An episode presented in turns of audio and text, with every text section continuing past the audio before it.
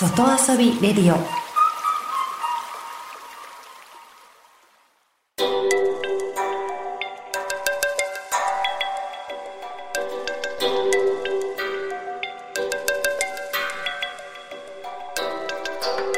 サウナをこよなく愛する私、豊沢ひとみが素晴らしきサウナの世界をご紹介するコーナー、ラブサウナ。このコーナーではサウナの魅力、豆知識、そして各地の様々なサウナとその周辺のカルチャーまでゆるりとお届けします。今日ご紹介するのは、湖畔の宿支笏湖丸駒温泉旅館にオープンした貸し切りの屋外サウナです。千歳市の中心街から車でおよそ40分、支笏湖の秘湯である丸駒温泉。大人気の温泉ですよね。これまでは大浴場のサウナと個室サウナが楽しめたんですが、支笏湖の湖畔すぐ横に貸し切りの屋外サウナが登場しました。木造のサウナ小屋が2棟丸駒温泉の建物から少し、まあ、本当に12分歩いたところに立ちました大きさとしては4名から5名くらい入れる大きさの、えー、サウナです座れるベンチはサウナストーブを真ん中に挟んで対面になっています。片方は1段。もう片方は2段になっています。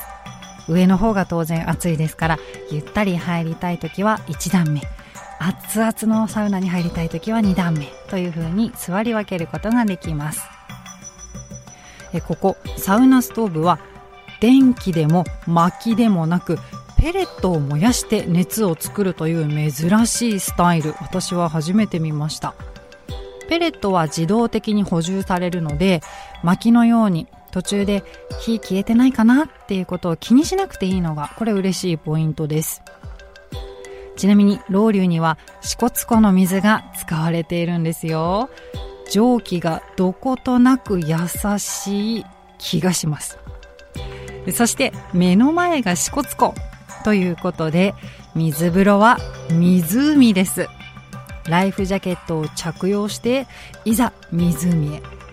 当然湖ですから大自然です。水温は季節によって変動します。私が訪れたのは11月の初旬だったんですが、まあ大体水温は10度ちょっとくらいかなという感じです。